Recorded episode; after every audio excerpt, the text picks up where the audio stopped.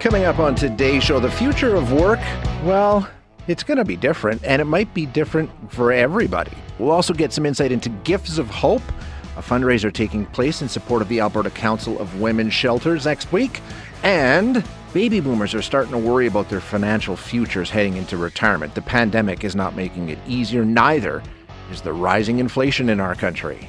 We're starting to see new um, framework set up in different businesses. You know, if you're if you've worked an office job for a long time, you know um, the pandemic has really changed things. A lot of people you weren't allowed to go to the office for a while. A lot of people work from home. Uh, some people had, you know, one day in, one day out. All kinds of different things have been set up, but this isn't brand new. We've had these work from home arrangements uh, in some cases on a much smaller scale, going back, you know, decades now. Um, but it really ramped up during the pandemic. And I think it sort of set the tone for the way things are going to be in the future. It's not going away. Um, so, what do we need to know about how to make this work and not have it turn into an absolute disaster? Because, as I say, it's been around before. We can learn from previous experience. Joining us to talk about that is Elena Mitchell, an associate professor and chair of information management and business analytics at Drake University. Elena, thanks so much for your time this morning. Appreciate you joining us. Uh, good morning, Shay. Thanks for having me on. Yeah, so when we talk about this remote working arrangement, uh, you know, it's not it's brand new to a lot of people, but it's not brand new, right? We've been actually doing this since what back in the '80s, kind of a thing, right?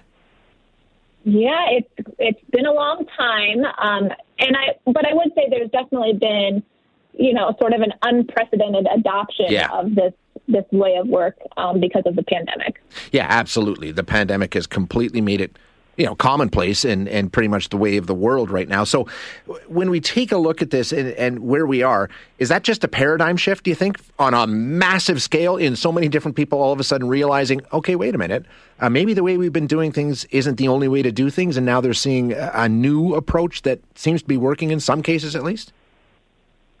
Yeah, it's been really interesting to kind of observe. I would say pre-pandemic, I would talk you know, anecdotally to managers, and they would have sort of a resistance to employees working from home and sort of a fear that you know nothing would get done and and we would never we'd lose all our great ideas. Yeah. Um, and I think that what's happened over the course of this time is people have seen like we can still be productive in this way. Yeah, I mean, definitely. We've we learned that some people actually report being more productive, right? There are some definite pluses that people are reporting to the work from home arrangement. Yes, for sure. And, and some of our work we've seen, you know, absolutely people are reporting more productivity. There's probably, you know, a harder separation of work home happening and people are working maybe even more than they would have before, but also they're not spending any of that time in meetings or or you know moving from one place to another place it's just a lot more just working but there are downsides too. For some people, it's really tough. I mean, they, they really crave that yeah, I guess it's social interaction, which maybe shouldn't be the primary reason for going to a workplace. But there is that that element of being together, the team all being there. You can wander down the hall and have a chat. Um, there are some pluses to having people in the workplace too.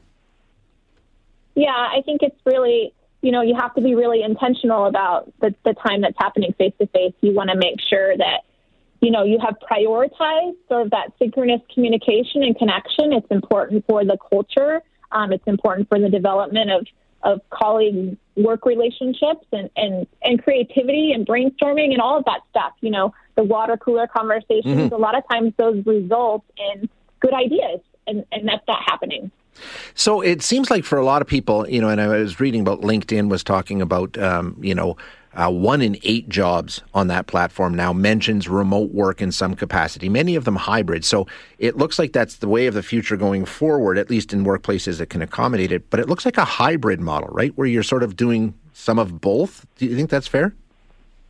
Yeah, I certainly think that, you know, the exposure to remote work over the course of pandemic, you know, love it or hate it, people saw what they could do with it and what could be done. And so I think moving forward, there are the benefits that, you know, organizations, employees, everyone's going to want to continue to take advantage of. So a hybrid solution, you know, can allow for that flexibility, but also the continued face to face interactions. So it could be a, a good move towards the future. And maybe it would have always happened, but the pandemic certainly pushed us there. Sure. Faster. Yeah, I think you're right. I, I think you know we, we're starting to see some of the reasons why eventually it would have happened, but like you say, it was just accelerated exponentially. Um, what what what have we learned about how to make sure that it's successful? What do we need to avoid in setting up? A work from home or a hybrid situation. I mean, what are some of the risks that businesses and employees can encounter? Yeah, communication is really important. You want to make sure that, you know, whatever the policies are going to be, that the communication and the messaging is going out the same to people, whether they're at home or whether they're in the office, and that's the same. The other thing that you have to be really careful about is what we call fault lines. Sometimes you'll have fault lines established based on, you know, this group of people is in the office and this group is, is working remotely. And so you want to make sure that you're not sort of creating subgroups or divisions among the different parties. Um, those are both kind of important things. Um, and in terms of opportunity, uh, you know, if you're an employer and you're thinking, okay, how am I going to make this work? Because we know it's tough to find employees in some cases right now. Um, what do they need to be aware of? What are employees looking for? Flexibility, I guess, right? Yeah, I think. Yeah, flexibility. I think the other thing to think about there, you know, from the organizational perspective, there's a lot of value in the hybrid approach. You can you can have a smaller office space and, and therefore less cost. That's one of the highest cost, highest yes. budget items is the office space. So you can have a smaller workspace, but you also have to think about are you accommodating those remote work work spaces as well? Are you paying for you know desktops and laptops mm-hmm. at home and internet, and how are you how are you arranging that? Security also becomes incredibly important because if you have those devices outside of your office, it's much harder to make sure that they've been set up securely. Um, or maybe multiple people are using them when they're not in the office space, yes. right? So that's another kind of organizational consideration. You mentioned meetings, and I know for a lot of people who work in an office environment, meetings are sort of the bane of their existence and seem like a giant time waster. And uh, and um, I, I've seen some instances where you can have more meetings on Zoom because people feel more driven to stay connected, and that's how they do it. They have Zoom meetings or remote meetings. So, where do you think meetings are going to fit into this? And that's something people need to be aware of, right? That's an important thing to a lot of people. Yeah, I, you know, good meeting planning is something that I really have so many things to say about. Um, because so many people spend a, lo- a large chunk of their day in meetings, right? And that's yeah. the time that they're not productive. And I think that that's one of the you know, key things that makes remote work more attractive is that maybe there's less meeting time. But also, what's happening is everybody's being invited to every meeting yeah. because it's a Zoom meeting and you can just get on. And that's not what we need, anyways. We want to make sure we're inviting the people who need to be, be there and we have a goal for why they're all brought together. Um, and so being really intentional about the meeting planning is really important. Yeah, no doubt. Uh, we've all been in those meetings for sure. Um, Alina, thanks so much for your time this morning. Appreciate it very much. Absolutely. Thanks for having me on. You bet. That's Elena Mitchell, who's an associate professor and chair of information management and business analytics at Drake University. Some of your texts, um, you know, working remotely may keep people safer. This is from Jay. Uh, but it's ultimately detrimental for a business. When everyone is working remotely, or there are very few people together at the office, you lose much of your ability to pool your associates' talents and skills in an effort to solve problems. It makes it much more difficult to do this remotely and destroys much of the employee's ability to be creative and build off each other's good ideas. And you're right, Jay, that's definitely a downside to this. All right, going to have a discussion here about something that uh, should be on your radar, an important event that's taking place in our province. Uh, it's the Gifts of Hope fundraiser. And um, it's basically in benefit of the Alberta Council of Women's Shelters. Uh, it's been running for, I think, seven years now, and it's grown into a gala. It raises funds and raises awareness about domestic violence and provides tools for women to help themselves and others in their spheres of influence. So let's get some details on how we got here and uh, what it's about and what you can expect at this year's Gift of Hope fundraiser. Let's uh, invite to join us Christy Levan, who is the Director of Public Relations and Community Engagement for the Alberta Council of Women's Shelters. Good morning, Christy. Thanks for joining us. Good morning, Shay. And we also have Samra Zafar, who's the guest speaker at this year's Gifts of Hope. Um, uh, Samra, thank you so much for your time this morning. Appreciate it. Thank you very much. I'm really excited to be here. Uh, let's start with you, um, Christy. Let's just talk about uh, how this came about, how it got started, and the journey that it's been on over the last six, seven years. Yeah, well, an amazing group of volunteers came to us about eight years ago and said, you know, we really want to help. We we love the work that ACWS does. We love the work that shelters do, and we want to let people know about it. What do you need? And we said funding. so um, they started. Uh, they created together. It's a third party event created by this group of amazing volunteers called Gifts of Hope, and it's an event designed for women and the women that they care about to learn more about uh, domestic violence and support the work of the Alberta Council of Women's Shelters. Um, Alberta Council of Women's Shelters, for listeners who may not be familiar with that, it's it's a group that basically, I mean, it, they're, they're all over. They're in many different communities. Is this just sort of one central location where you, you sort of talk policy? Just give us some background on Alberta Council of Women's Shelters. Totally. Thanks for asking that. Yeah. ACWS is an almost 40 year old nonprofit organization in Alberta, and we started with the nine founding shelters uh, that existed in Alberta at that time who realized that they would be stronger together if they got together and combined resources to train shelter members, to support survivors in shelter, and also would have a stronger voice with advocacy. And cut to today, we have 40 members throughout the province of Alberta. And our mission is to support those members, but also to work together with people in the community, like yourselves, like people who organize this fundraiser, to end domestic violence. Mm-hmm. Now, Samra, um, yeah. you are uh, the author of a memoir which has become a national bestseller, um, it, it, very successful, basically telling your story. Um, first of all, just give us your background and uh, just tell us your story.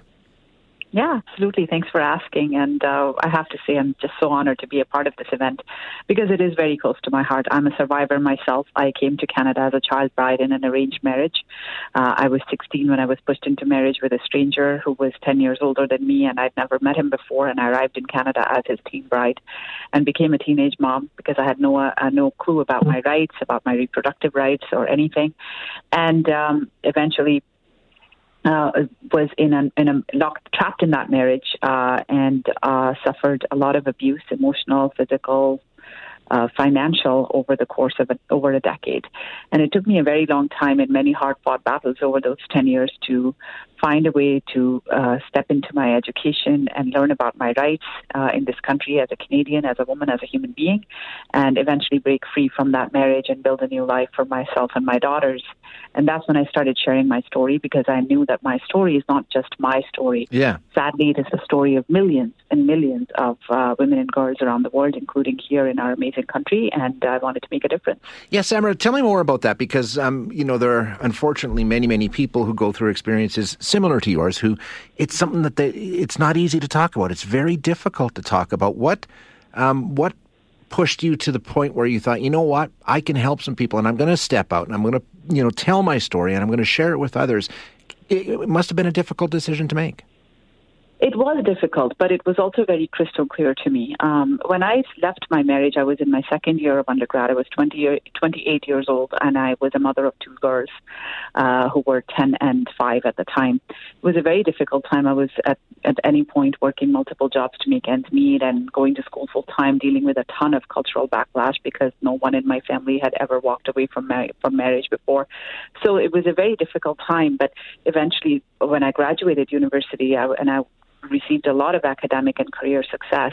At that point, uh, I just felt this burning passion, fire fury uh, inside me that this is in, this isn't just my story. I had I'd learned enough through counseling and reading that how prevalent domestic abuse is, how many victims and survivors there are. It's not just like survivors, you know, just leave the marriage and they're fine. Like they struggle with a host of uh, trauma and yeah. uh, managing that trauma for the rest of their lives. And I, even personally, I'm still on that journey, and I think I always will be because you don't move on from trauma, you move on with it, and uh, you learn to live a good life, but you're still dealing with it it. So I um, I just I just knew that I had to do something. I couldn't stay silent. Uh, uh, there is no honor in silence, and silence is an abuser's best friend uh, because silence only helps the oppressor and never the oppressed. So I just felt this burning fire in me to do something about it, and I knew that the first thing I could do is tell my story, um, and hopefully it might give hope to some people out there. Maybe there might be someone in the audience or someone in uh, some reader out there who might need to hear what I have to say. And I started on a very small scale, just small events and community things here in Toronto. And over the years, it grew, and eventually I got a book deal, and um, and then the book came out. And uh, but every day I do this work, I feel like there's just so much more to do. Um, and uh, one day I hope we live in a world where this work is not needed, but right now it definitely is. yeah, most, ever. most certainly is. Um, we also have with us this morning, we have Rachel Rogers, who is the creator of Gifts for Hope. Rachel, uh, thank you. Glad you could join us this morning. Uh, thank you so much for having me, Shay. I appreciate this opportunity to, uh, you know, uh, share what we're doing yeah. and uh, to spread the word when when we take a look at this, like uh, it's the seventh year of Gifts for Hope. Um, yeah. you, are sort of the, the driving force behind us. Um, it must be gratifying to see it going as strongly as it is so many years after you created it. It is. You know, we certainly weren't expecting this. We were thinking, okay, let's just do a fundraiser. But then we were we found out how much people needed to know this information about domestic violence and how little people did know. And so we were very motivated and passionate about uh, let's do it again. Let's do it again. Mm-hmm. And as the years progressed, um, we just felt it got better and better. And, uh, you know, there's nothing like success to engender more success. When you started, when you sort of brought this into uh, conception, were you anticipating seven years later it would grow into what it is? I mean, has it exceeded your expectations? Oh, yes. Absolutely. We uh, we had no idea where this was going to go, um, but just I'm very gratified that people have been supportive, and uh, it's been wonderful working with ACWS hand in hand to um, just to keep the momentum going. Um, Christy, when we talk about this year, what can people expect, and how can they get involved? I think is the important question because there is a virtual component here, right? Yeah, well, we are. Uh, we've decided to go ahead virtually this year, um, and I know we know that people are a bit zoomed out. But the positive of having an online event is, is, is it it allows us to bring in amazing people like Samra to share mm. their stories. So people can go to the ACWS website or our Facebook page. There's links there to buy a ticket, come attend the the virtual event, and they can also, if they can't make the event, they can also buy a raffle ticket separately. There's links to do that. And the third thing is if they can't do any of those things, there's other opportunities to engage with ACWS over Family Violence Prevention Month, and they can also donate to us at any time. And uh, when is the event, and what's the best way to go about getting? Uh, I guess we call it tickets. Is that what we call it in this day and age where it's all virtual? It's still tickets, right? Yes, I'll, I'll g- actually get Rachel to reply to you on that one. Sure. Okay, Rachel. Hi, yeah, uh, the event so is November 4th in the evening, and um, we uh, ACWS does have the invite with a link to be able to register. Uh, you know, they have uh, the ability to donate okay. online as well, and if they want to, if people want to buy raffle tickets, and we've got two fabulous prizes. Um, it's a two. Uh, uh, Oilers tickets combined with two night stay at the Chateau Lacombe uh, that's the first prize. And the second prize is a two night stay at a lovely townhouse in Osoyoos that um, fronts the lake, um, plus wow. gift certificates for dinner. So those are the two raffle prizes. And people can just go to rafflebox.ca um, and type in Gifts of Hope and uh, they can access the raffle tickets there. Just that easy. Um, ladies, thank you all for your time this morning, and I wish you best of luck next week with um, the event, and I'm sure it's going to be great. You'll hear from Samra and uh, help out a great cause. So thank you so much for your time today. Thank, thank you. you. Thanks, guys. That is uh, Rachel Rogers, Christy Levan, and Samra Zafar, who are all involved in um, this event that's taking place on November 4th, as you heard, Gifts of Hope in support of the Alberta Council of Women's Shelters. The easiest way, if you want all the information, just go to um, acws.ca and uh, you can find all of the information there. sure you've seen the stories. We've talked about it here on the air about how uh, this is going to be a really interesting um, holiday shopping season, Christmas shopping season, as uh, supply chains are just well, they're not working. You know, if you take a look at it, uh, everything from vehicles to tires to toys to you name it. Um, there's it's pretty amazing if if you take a look at uh, you can check it out online the number of container ships that are just sort of circling in the port of Los Angeles waiting for an opportunity to offload shipping is just a disaster right now and it's really causing a lot of problems and it's going to make a big mess as we get into this you know busy time of season you know retailers just can't get the products that they want to sell uh, it's costing so much more to get products shipped. So, bottom line, uh, it's going to be getting more expensive. We've done stories on inflation, right? You know, you look at the price of gas, natural gas, um, everything, food. Uh, the cost of living is going up.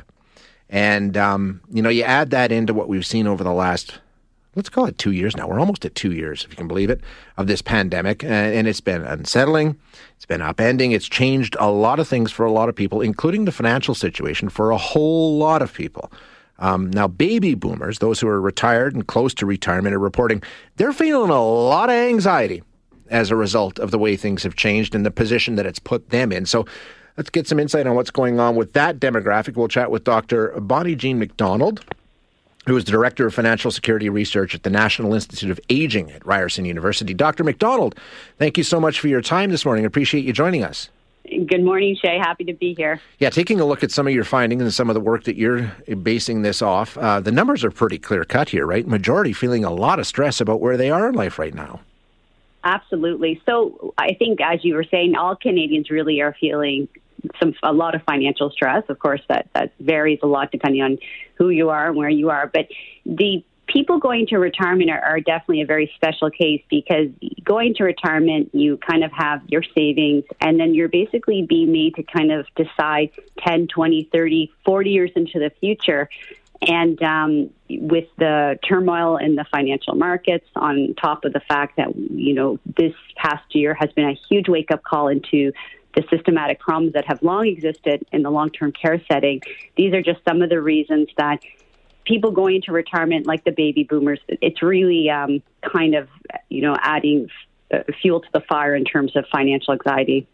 Um, and as I was talking about it, you know, it's not surprising, right? There's so many things going on right now. It's not only the position they were in prior to the pandemic and how that's been affected, but I mean, just the cost of living has, has changed so dramatically in the last year. We're seeing inflation we haven't seen in a very long time. So that's another added pressure in terms of, you know, your savings. There's everything. It's almost a perfect storm.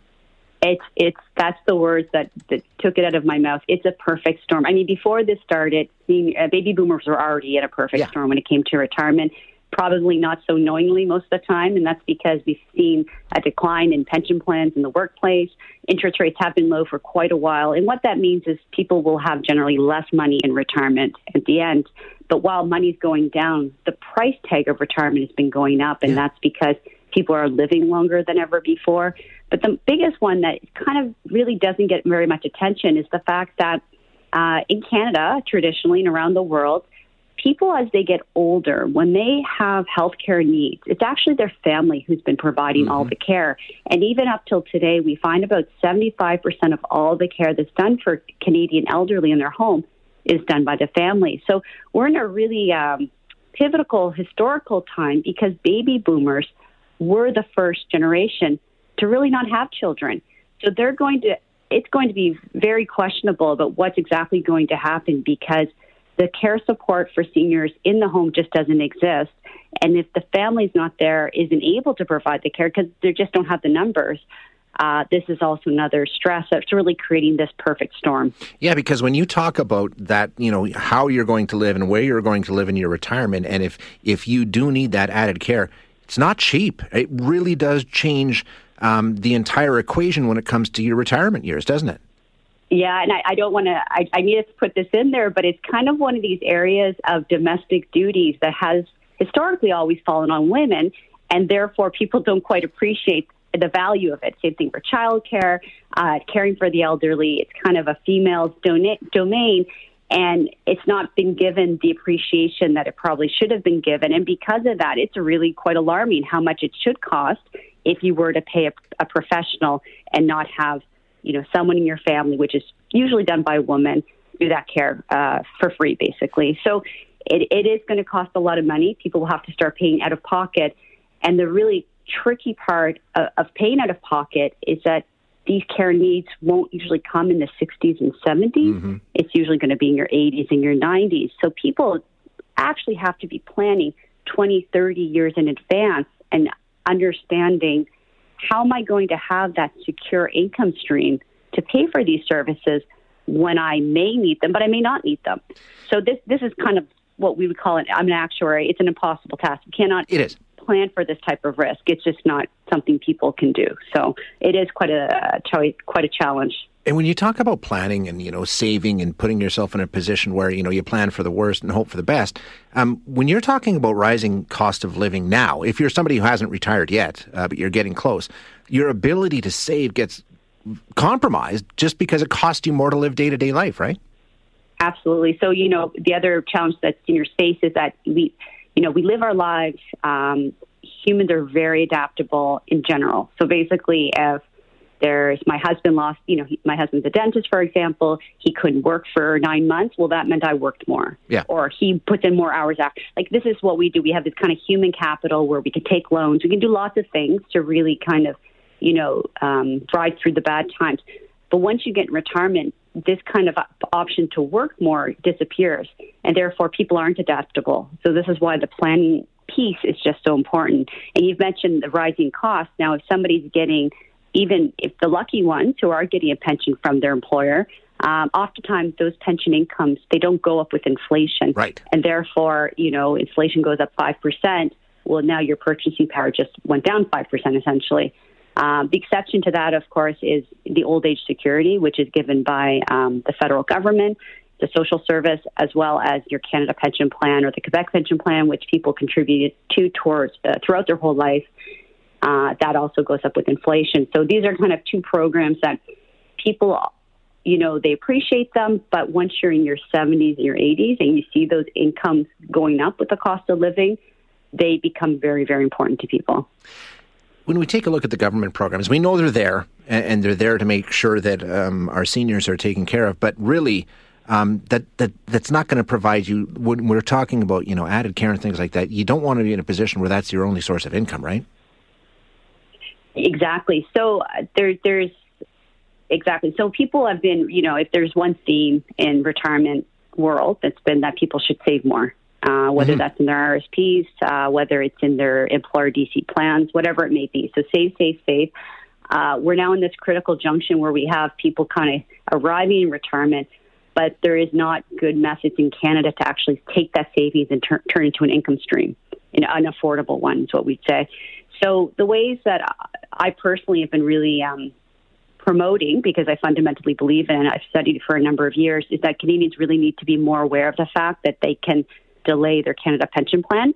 And what they're doing by, so if you have a little bit of savings, use that money to bridge the short term, so from age 60 to 70.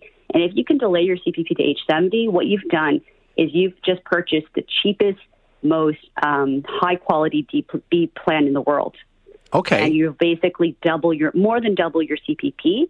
And what I found is if you look at the average Canadian, by doing that over their lifetime, they'll make about $100,000 extra in retirement income on average. And for those who actually live beyond the average age, those are the ones who will very greatly appreciate this extra income as they go into their 80s and 90s. So, is there a cutoff? Like, if you can push it to 70, is that good? Then you can feel okay? Or do you benefit even more if you push it out to 72 or 75? No, that's a great. So you can take it as early as age 60. And really, unfortunately, that's been the most popular take up age because mm-hmm. people see the CPP like other government programs. Oh, great, I'm eligible. I should grab it before it disappears. That's not the way the program works. It's actually a funded pension plan. So, you know, there's kind of a, a, a little bit of a tightrope the government walks because they don't want to be seen as giving financial advice. Right. But at the same time, uh, there's conflicts of interest in the industry. So that people are being told, take your CPP early uh, and that leaves more money invested with the various financial products in the private sector. So, you know, this is why for someone like myself, who I don't have kind of, um, you know, I, I really am about social good and research to really be out there explaining this because people don't understand it. And it's so bad, Shay, that um, if you look at the numbers, 95 of per, 95% of Canadians take their CPP by age 65. So only 1% of Canadians are actually making the most of it by taking it at age 70. So you can only delay to age 70, and by that time, you've basically more than doubled the, the uh, monthly payment income streams. Wow. I had no idea. I didn't even know that was a thing. I know, and, and isn't that a shame? Because we know about everything out there, and I, the most valuable thing you could do is this. And just to kind of give another example, if instead the delay from 65 to 70, you can either, you know, take the money now and not delay it, or say if you instead took those five years of income and went and bought an annuity in the, in the retail market. Mm-hmm. So people say, oh, buy annuities, they're great. Well, it would actually buy you half the income it, that you could get by delaying your CPP. Wow. That's how good it is. Yeah. And, you know, when, when you talk about people living longer, doesn't that also mean that people are working longer? So maybe that's 65. Um, you know, now people wor- want to work till 70. I know, I hope I can. I mean, yeah, is, is, is that retirement age changing along with life expectancy? It is. So the average retirement age, it went down quite a bit. It went down uh, over a couple decades to about 60. And then just over the last, um, I don't know exactly the number, less than a decade, it's actually gone back to age 65. So for sure, we see people retiring at a later age. Um, nevertheless, people retire for a lot of reasons. Some yeah. is that because they can. Um, other people, a lot of people do because they have to. And those could be reasons like they're out of a job, which yep. we may see more of now, although there is a, such a high demand in labor markets, maybe not. Uh, the other reason why people need to retire is because of their health or because the health of their spouse. They sure. need to stay home. It just doesn't make sense for them to keep working. So, you know, because of that, it's not always something within our control, but definitely working longer is going to be a strategy that people will use to just help to have a more comfortable retirement. Yeah, makes perfect sense. Great information this morning, Doctor. Thank you so much for your time. My pleasure, Shay. Have a great day. Yeah, you too. That is Dr. Bonnie Jean MacDonald, Director of Financial Security Research at the National Institute of Aging at Ryerson University. Thanks for listening today. To hear any of our other interviews, you can find them wherever you find your favorite podcasts. And if you like what you hear, don't forget to rate and review us.